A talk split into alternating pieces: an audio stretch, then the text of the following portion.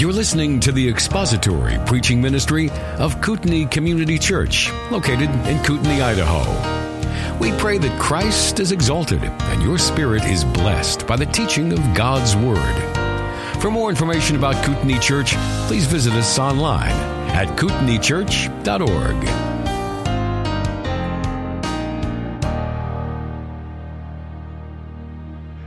Bible frequently uses the imagery of paths or ways to describe our conduct, our walk with the Lord, our life, our course in this world.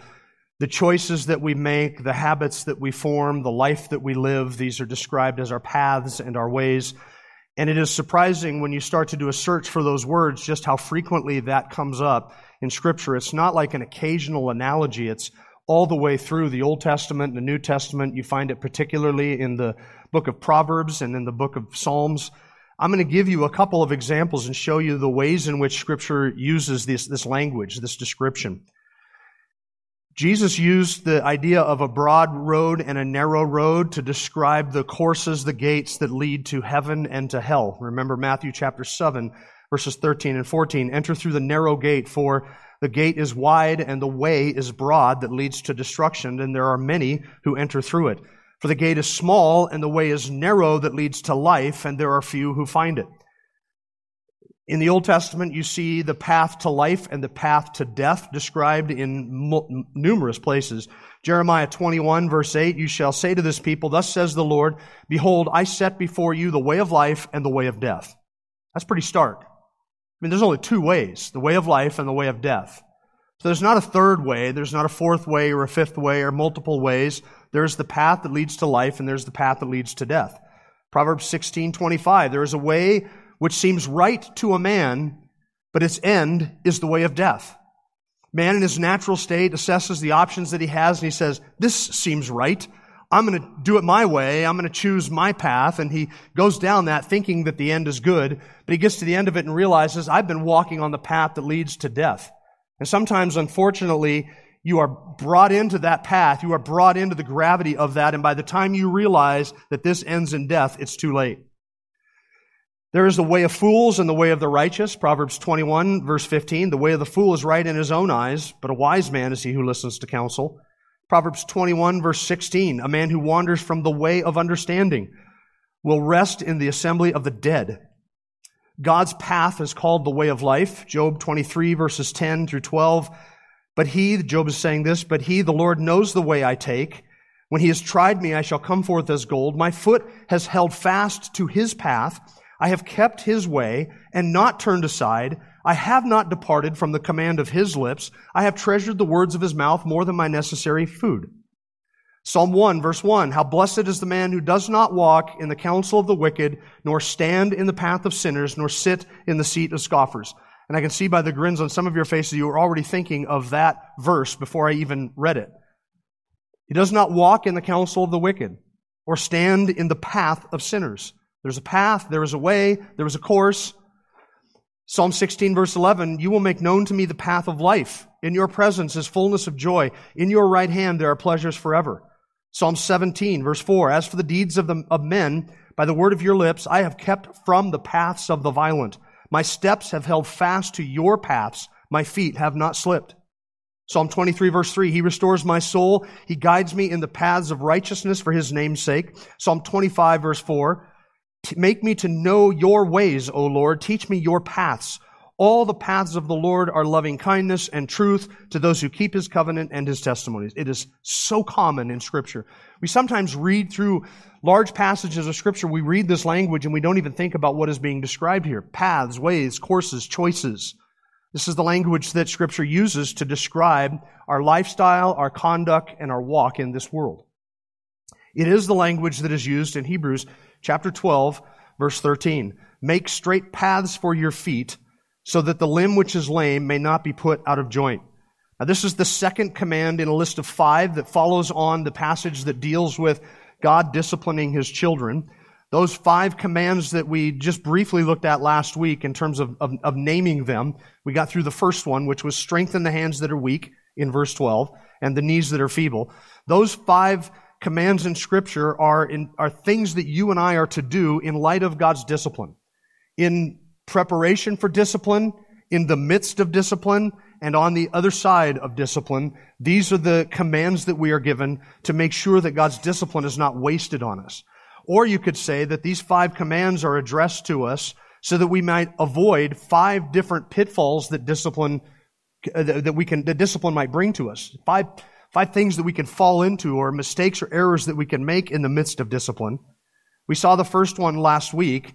There is the danger that we might faint because of our weakness, and so we are commanded in verse 12 to strengthen the hands that are weak and the knees that are feeble.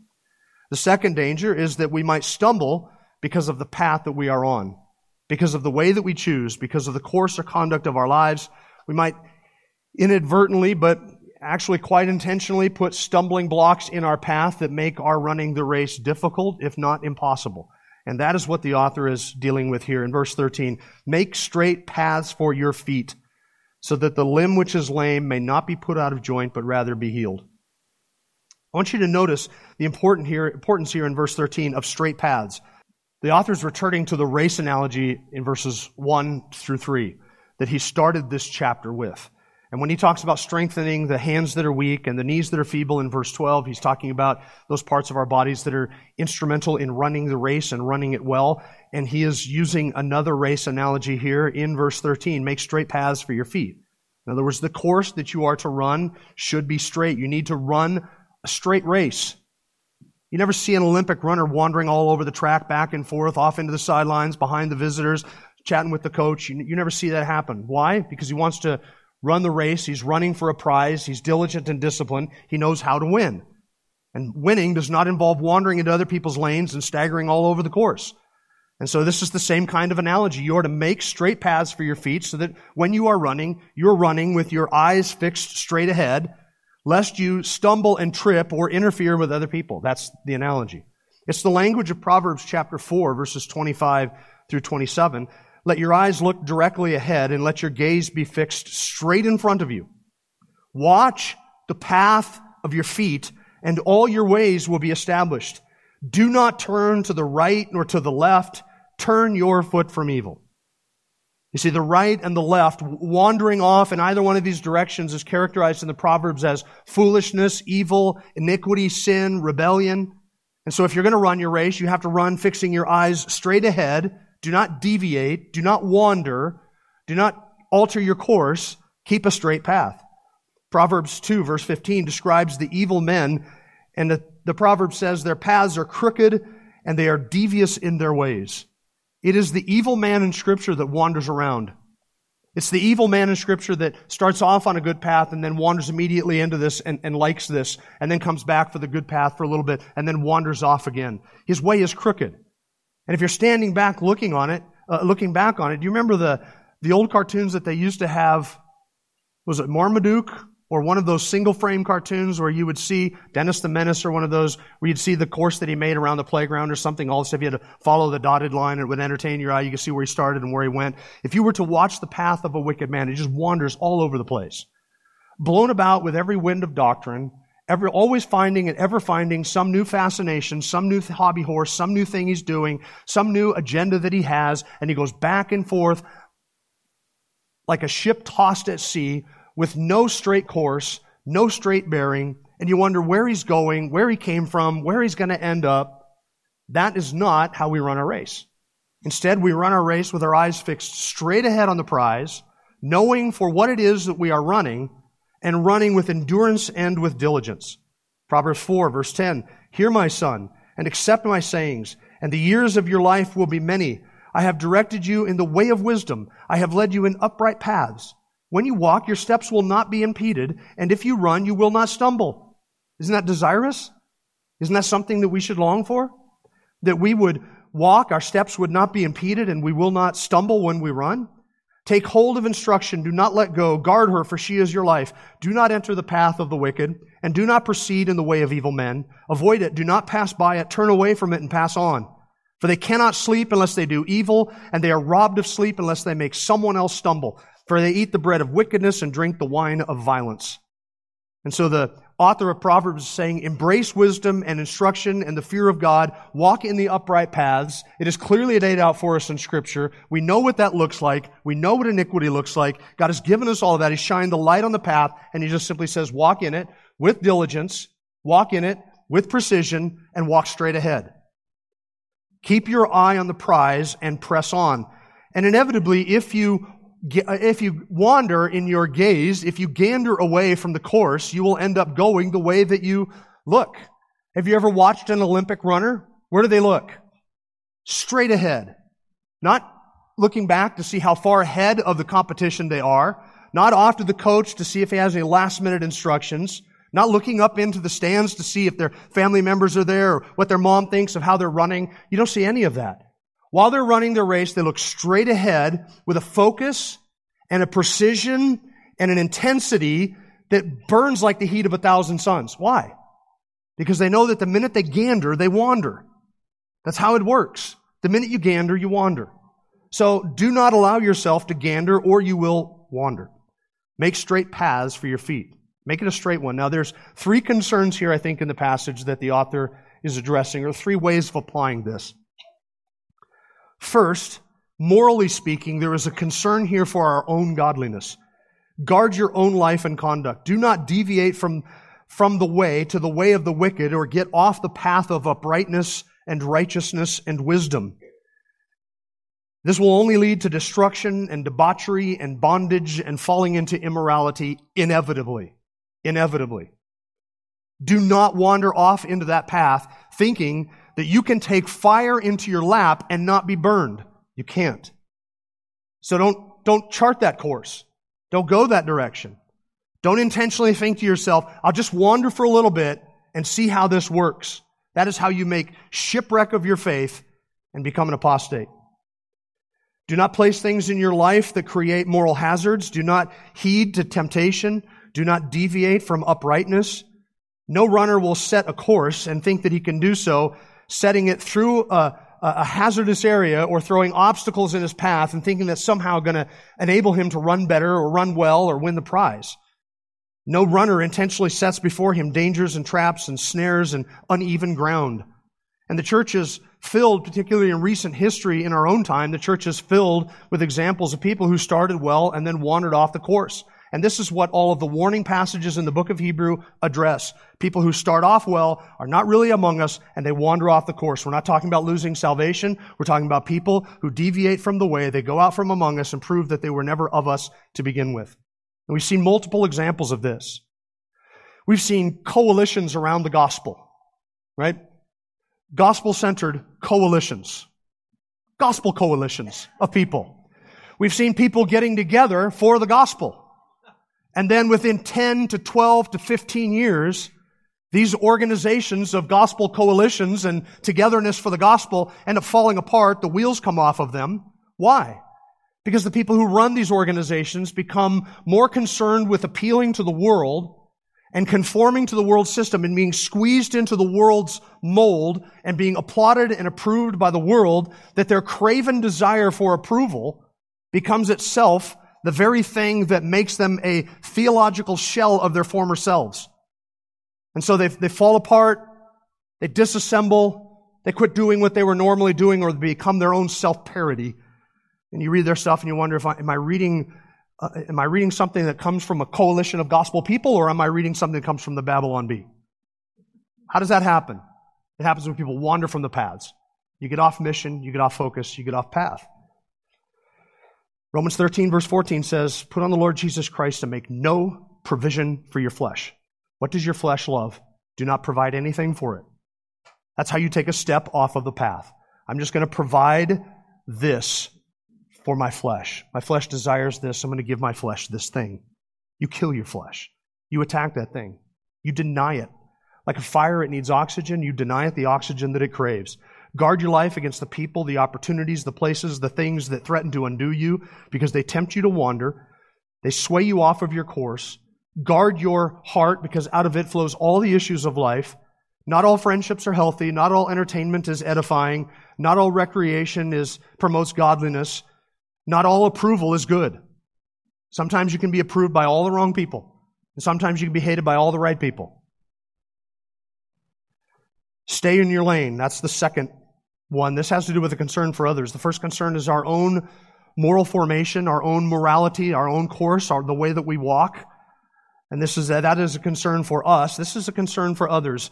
When you wander from the path, when you step off and you begin to veer to the right or to the, to the left, you're going to inevitably interfere with other people who are also running their race, right? This is the race analogy. This is the author's way of saying, in our modern vernacular, stay in your lane. Stay in your lane.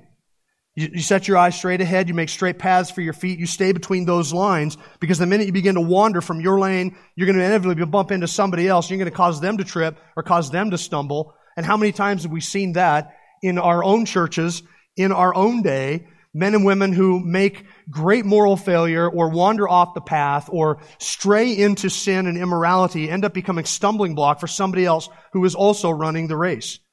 How many times have you seen one person's fall from grace one person's plunge into immorality and straying from the path ends up having resounding effects upon their family, their church, their employment, their neighbors, and their testimony for Christ. Stay in your lane. The minute you deviate from that, you're going to run into somebody else. You're going to cause them to trip and stumble, and you may permanently take them out of the race in terms of making progress in their own faith. And you don't want to do that. Third, there is the concern for the others who follow. And I love the fact that the word for paths in verse 13 is the word trochia, and it describes the track of a wheel, a path, or a rut. It describes the cut of a wheel that was left behind. So like a, a wagon that would go through a field and lay down all of the grass behind it. You could chart the course of that wagon and where it went by just looking at the grass that was laid down by it. Or uh, a wagon that would cut through a field and leave ruts or paths or a well-worn path where it had gone. That's the word that is used here. And it is a reminder that others are following this, and if you and I are to run our race well, we need to make our paths straight, so not just so that we ourselves will be able to run the race, and not just so that we don't interfere with other people who are also running with us. But friends, we need to do this for the others who will follow behind us and look at the path that we have run and we want them to be able to say, that's a straight path. That's what I want to follow. Isn't that, apart from the moral failings of the uh, heroes of Hebrews chapter 11, and they did have those, everybody has those, but isn't that the very thing that we saw all the way through Hebrews chapter 11? We looked at some of these men, we said, this is what you admire. This is the, the kind of path you stay on. It's what makes them heroes. You are to set a course that is worth following, so that once you have run it, you will leave a rut that other people can follow. That's the goal. You leave a rut that other people can follow. A clearly defined straight path. So, men, are you living the kind of life that you would want your son to emulate? Would you want your daughter to marry a man who treats her the way that you treat her mother? Do you want your children to follow your priorities, adopt your habits, duplicate your patterns? Do you want them to have the same level of self control and discipline as you do when you're alone? Do you want that for your children? Run a straight course so that you leave ruts for others to follow. Women, would you be happy if your son's wife treated him the way you treat his father? Would you be pleased if your daughter or your granddaughter modeled their lives after yours? If those who come after you duplicated your walk with the Lord, had the same priorities, the same habits, and the same patterns. Choose straight paths for your feet.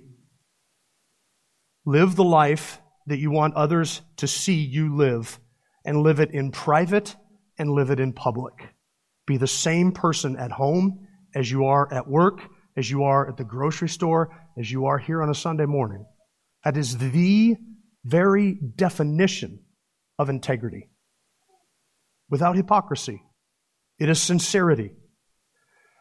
You do this, we do this together so that we may run well and receive the prize, not thwarting our own efforts, not causing other people to stumble, and so that we may leave a path that others will follow. Notice the second phrase here, so that the limb which is lame may not be put out of joint, but rather be healed. That is something of a difficult uh, phrasing to translate. It's something of a difficult phrasing to understand. Simply because we don't know what the author means by lame limb because he doesn't describe it here. We don't know what he means by healed. We can kind of start to put together the pieces and, and look at the context, and there are a couple of options that come to the forefront. There are two hindrances to running. I think I'm going to I'm going to try and explain this and let me get a shot at it. There are two hindrances to running. First, there are hindrances that are outside of you that some of which you have control over, some of which you don't. Right? You, there are natural obstacles that, that pop up that you have no control over. I was running well and then cancer hindered me. Cancer became an object in my life or a sickness or a debilitation or the death of a loved one. Something happened that, that threatened my course. I was tempted to deviate off of it. There are things that are outside of you that cause hindrances in your running. And then there are things that are part of us that cause hindrances in our running. Like what? Lameness, crippledness, weakness. Those are the things that can also make running difficult. So one possibility is that what is being described here is the fact that you and I are broken people. And in terms of running a Christian race and being diligent and faithful in it, every person in this room is lame in some way. We're all broken people.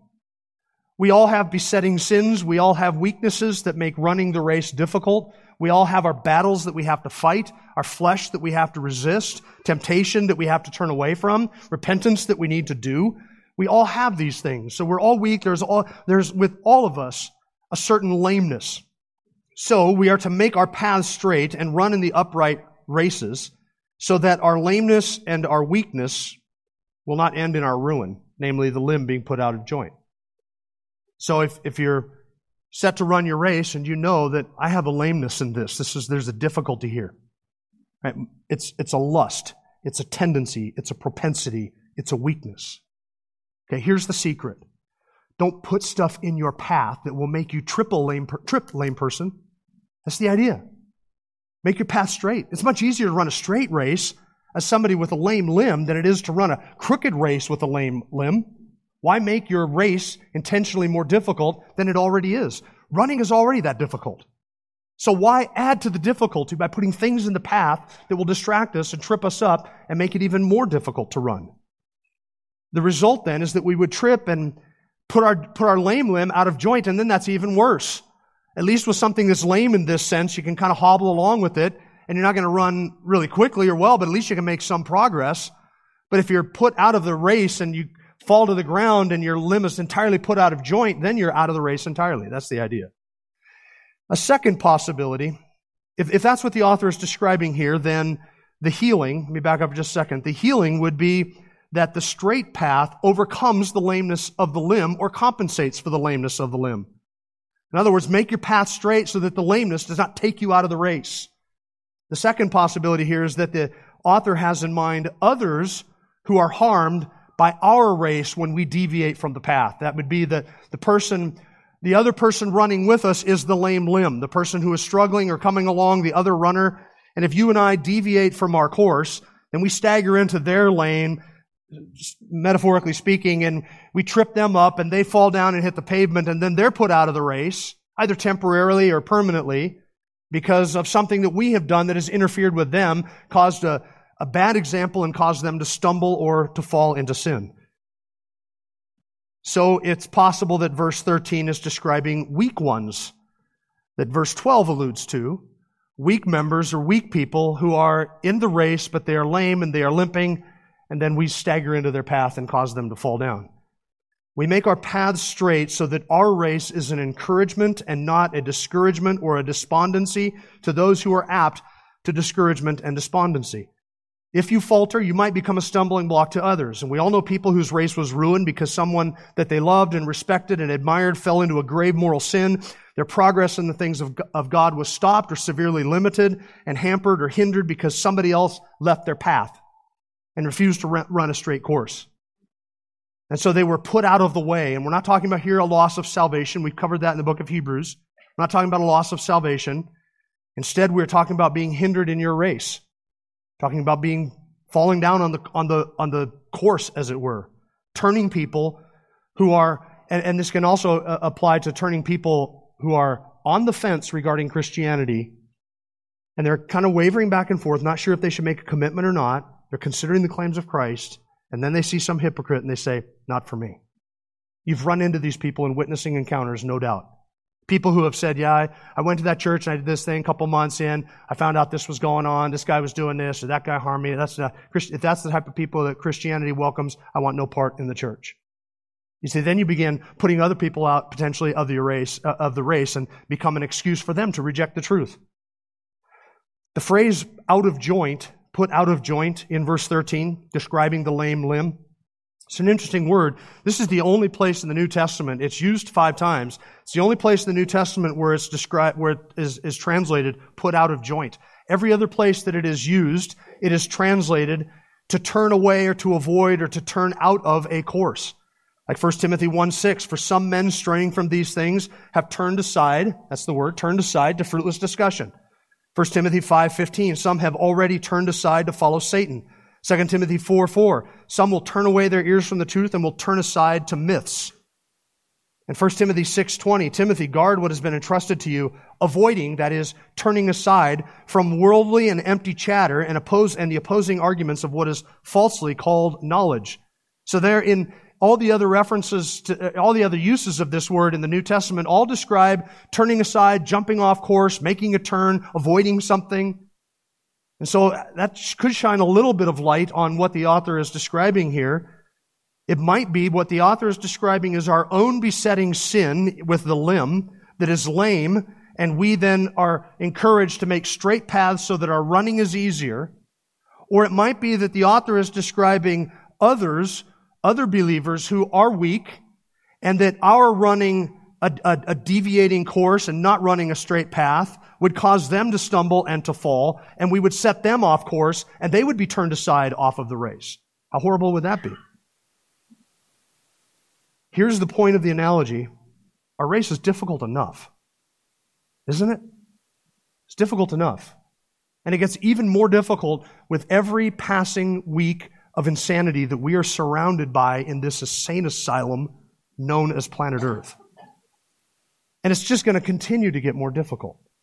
To be faithful, to be disciplined, to walk holy lives in the midst of a wicked and perverse generation. That is going to become increasingly difficult. So, friends, if you're serious about finishing your race and running it well, make straight paths for your feet. Now is the time to get strong. Now is the time to make your paths straight. Now is the time to, to encourage and establish the disciplines and the habits of godliness and to pursue sanctification without which no one will see the Lord. If you will profit from God's discipline, then clear your path, cast off the encumbrances and the sins that so easily entangle us, make your path straight, clear off the temptations that threaten to rob you of your blessings. Don't chart a course through iniquity. Don't go into paths that are laden with moral hazards and temptations and by doing so, you will leave a straight path for others. Be diligent and disciplined in your conduct. Walk in uprightness, integrity, mortify sin, fight the good fight, make your path straight for your sake and the sake of others. And when you and I do this, we'll do three things. We will make our race easier so that we can finish well and receive the prize. We will avoid causing other people who are running with us to stumble and thus lose their prize and we will leave ruts of a straight path for other people to follow, for the generations that are to come. That is what we are called to do. Now, we are all sin, uh, sinners, and we are all weak, and we are all lame in some way. And all of us have to confess each and every Sunday before we even come to church and while we are here that we are weak, for we know that the only reason we are even able to stand before God and pray to Him, to worship Him, and to hear His word is because of what Christ has done for us to give us access to God and to keep us in His grace. So we stand before God at any moment, not dependent upon how well we have lived the previous week and not depending on how well we have lived the previous few hours. We stand before God at any moment based upon the work of one person who lived a perfect life in our stead and then died a death that you and I were required to die, and that was the Lord Jesus Christ.